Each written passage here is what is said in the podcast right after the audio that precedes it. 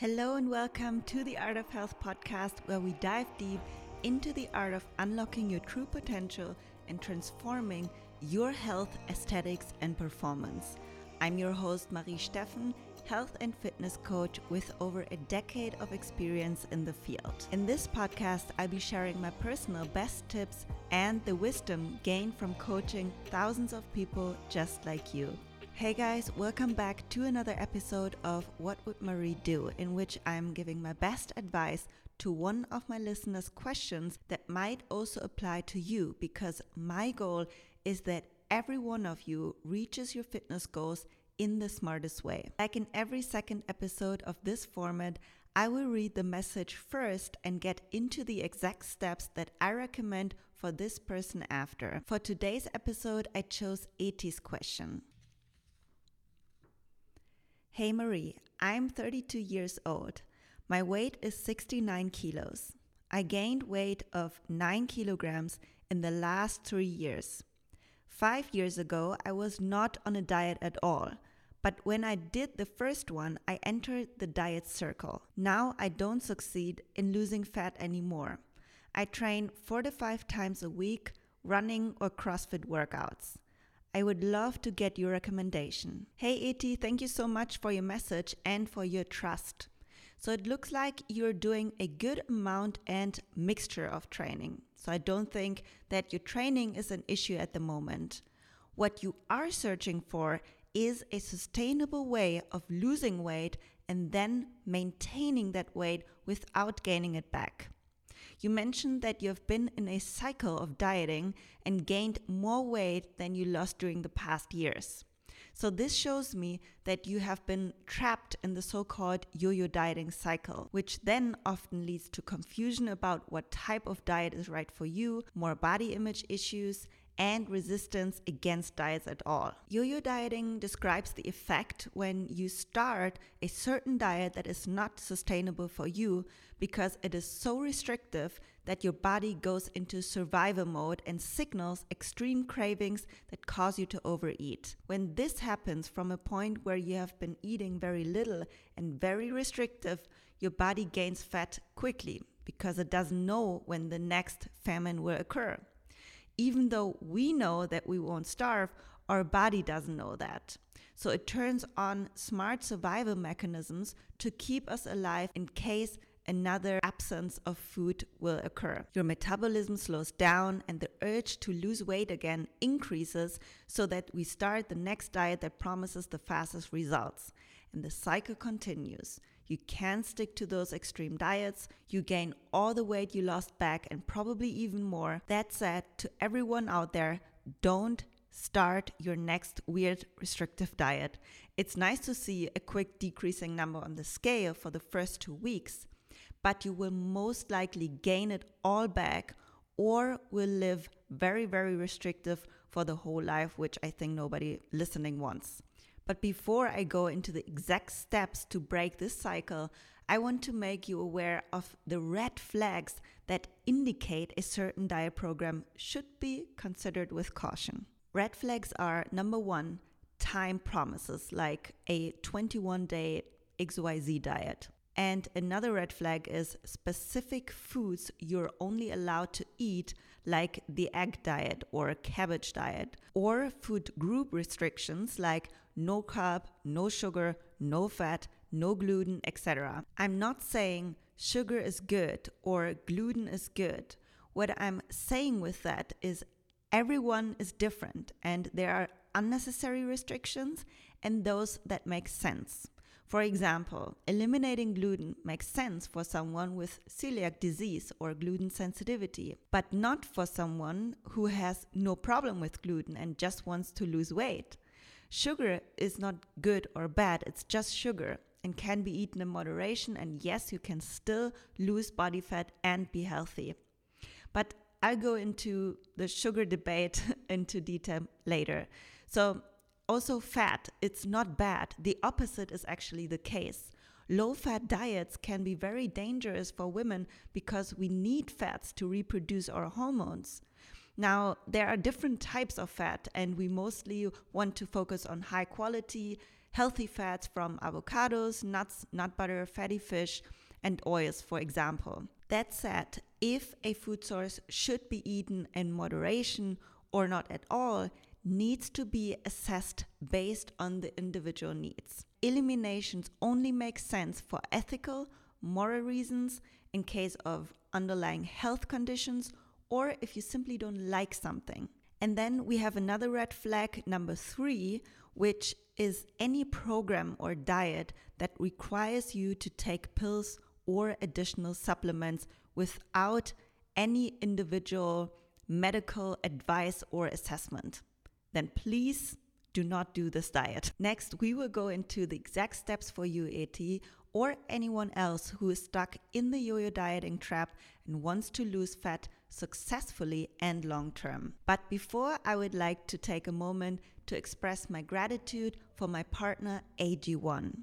Over the past three years, AG1 has become an integral part of my morning routine, and I genuinely look forward to it each day. My journey with AG1 began when I was on the quest for a truly foundational supplement that not only tasted great, but also offered convenience without the need for swallowing pills.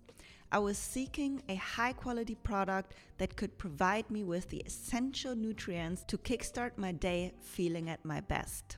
That's when I discovered AG1, a science driven blend of vitamins, minerals, good bacteria, antioxidants, and whole food sourced ingredients. After personally experiencing the remarkable benefits of AG1, I'm thrilled to have them as a sponsor for this podcast. My morning ritual involves mixing AG1 with a scoop of chocolate protein powder and cold water. Because I'm such a routine person, but my husband and I travel quite frequently, I ensure to carry AG1 with me wherever I go. It gives me the confidence that I'm supporting my energy, metabolism, focus, and oxidative stress resilience of my cells. And I'm happy to offer you, as my listeners or viewer, a special offer so you can access AG1 along with free AG1 travel packs and vitamin D3 and K2 drops through the link provided in the top right corner of this video or in the description and show notes of the audio podcast. Vitamin D plus K is particularly valuable during those darker days when we don't receive as much sunlight. Additionally, AG1 is suitable for a wide range of dietary preferences, including vegan, gluten free, egg free, sugar free, nut free, and dye free diets. So you can enjoy its benefits knowing it aligns with your dietary choices. So now back to today's topics, and we will start with step number one for you, Eti, and everyone that wants to lose fat successfully and long term.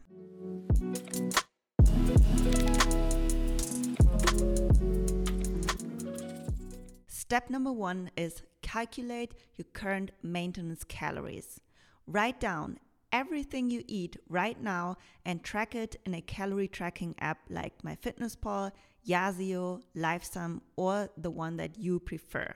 I recommend you doing this for one or even better two weeks. Make sure that you don't make any changes to your diet yet. It should reflect how you ate over the past weeks. Track everything that you're consuming, also drinks that contain calories like cappuccino, lattes, alcohol, and soft drinks, and track every little thing that goes in your mouth. We are often very unaware of the little snacks that we sneak in, which can contain more calories than we think like a handful of nuts could be two to 300 calories, or a protein or energy bar that you forgot you were eating, which can make up 300 calories easily. Then, step number two, create a caloric deficit. Look at the average calories you have consumed and take 15 to 20% of those calories. If you ate on average 2,300 calories, for example, your deficit would be around 1,850 to 1,950 calories. To lose body fat, we need to ensure a caloric deficit. A caloric deficit is easy to calculate based on your caloric intake because it is easy to measure what we eat. You could also create a deficit by simply eating less or eating a deficit through other restrictions.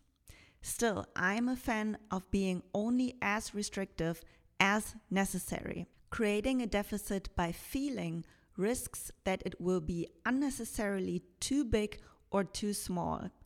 An extreme caloric deficit increases the chance of losing muscle mass and decreases the probability of long term adherence. In contrast, too small of a deficit can lead to slow progress and potentially lower motivation. Other fat loss methods often presume to cut food sources or food groups, making an approach less likely sustainable, as we discussed earlier. Since the most critical factor is to be in a caloric deficit to lose fat, logging your food allows flexibility in your food choices and timing. As I mentioned before, one way to calculate your deficit is to determine your current maintenance calories and create a deficit from there. So, your tracked food is a food journal that provides information about how your body responds to specific food sources and amounts, which can offer much more clarity on your journey. Then I want you to wait for two to four weeks and see if you're losing weight. If not, the deficit might not be big enough and you can consider decreasing your calories for another 5 to 7%. For personal calorie recommendations based on your body and metabolism, you can use my nutrition app, which does the math for you and adjust your calories if needed based on the reaction of your weight, hunger level, energy in your training, and during the day, your menstrual cycle, and many other factors. So I'll link the app in the description below for everyone who wants to start their fat loss or muscle building journey. And step number three is the optimal protein intake. Eat a minimum of 120 grams of protein a day. I used your estimated target body weight, which is about 60 kilos, and multiplied it by two. Everyone who knows their target body weight can use this simple method to determine a rough protein intake, which is your target body weight times 2. It's a good place to start if you have no clue how much protein you should eat. So, if possible, I use the target body weight because we don't need to feed the extra fat tissue with protein. The protein is more relevant for sustaining lean body mass. So, providing enough protein during a deficit will also prevent or at least minimize muscle loss. In a diet, you want to maintain as much muscle mass as possible to keep your connective tissue strong and firm and your metabolism as high as possible as muscle burns more calories. Step number four is stabilizing your blood sugar. You might get hungry, so we want to stabilize your blood sugar and support your energy throughout the day and your digestion with the right food choices. That means focusing on unprocessed foods like fruits, vegetables, and root vegetables, but also meats, fish, and everything as natural as possible, especially fruits, vegetables, unprocessed nuts, whole grains, and legumes contains lots of fiber which keeps you satiated for a longer time. There are various types of fiber, but soluble fiber retains lots of water and has therefore a huge swelling capacity, which makes you fuller much faster and slows down digestion. But if you haven't eaten much fiber in the past, you should increase your intake slowly and drink lots of water to help your digestive system process it. Fibrous food also has a higher thermic effect of food, which describes the amount of calories you burn through digesting and absorbing food. The thermic effect of carrots, for example, is therefore much higher than a cookie or toast, which contains processed flour and minimal fiber. But don't get me wrong, foods like toast and cookies are not bad foods, which leads us to step number five don't restrict. Don't restrict your diet in an extreme way. For example, eliminating everything that contains sugar or all processed foods. This will reinforce thinking of having to eat certain foods, and if you don't adhere to those foods, you have failed. The same applies to events like Christmas, which is coming up soon. People oftentimes think that this is a free pass or even the only chance to eat whatever they want because afterward, January is knocking on the door when we want to finally start changing behaviors and achieving our health and or fitness goals. So the mindset that I recommend you adopt is you can eat chocolate and cookies whenever you want. Of course, you will gain weight if you eat tons of it every day, but that's not the point. And trust me, that's also not what you want either. It's just about the allowance. By allowing yourself to eat every day or every week a cookie or chocolate or whatever you might like, you're taking the pressure away from this one event and your cravings will be less. That means include food sources you like so you won't crave them so much that you start binging on them. We want to practice a normal eating behavior. Your diet shouldn't look any different to your non dieting lifestyle other than a lower calorie intake. But this takes practice. It might help you in the beginning to remove triggers that cause you to overeat on something. And once you stick to your diet for around four weeks, slowly integrate something like chocolate or anything else that you want and practice eating it in moderation. Also, make sure to download my free meal prep plan as an inspiration with lots of recipes and tips, which you can find in the description below this video or in the show notes if you're listening on Spotify or Apple Podcast. Let's continue with step number six. Increase your activity during the day. You mentioned that you are working out four to five times a week, and I think that's plenty but I don't know what your daily activity looks like. If you're sitting the rest of the day, it will make it harder for you to lose body fat. And in my previous podcast episodes, I highlighted already many times the impact of your daily activity on your daily energy expenditure. Your daily activity refers to any activity you do throughout the day that's not considered a workout, like riding the bike, walking, standing, or doing manual work your daily activity can easily make up more calories than you spend during your workout. That's why I recommend staying as active as possible throughout the day and increasing your steps in a non obsessive way. So, if you had an average step count of 5,000 steps daily, I suggest aiming for plus 2,000 steps on average. And once you feel like this is doable, you can see if your lifestyle allows for 2000 more or even 10,000 steps daily. There are many ways you can increase your steps like parking your car further away from the goal, getting off the train one station earlier or later, using stairs instead of the elevator, walking during a lunch break, walking in the morning, a standing desk, a walking pad for your standing desk, and there are many more options. But it needs to fit your lifestyle, of course. And the last step is all about your mindset. I want you to write down your why and every tiny progress you did each week to stay motivated. If you want this fat loss phase to be successful long term, you have to be more patient than in the past. And you decide at this point do you want to do the shortcut, which is causing a bigger rebound, gaining more weight back than you initially lost?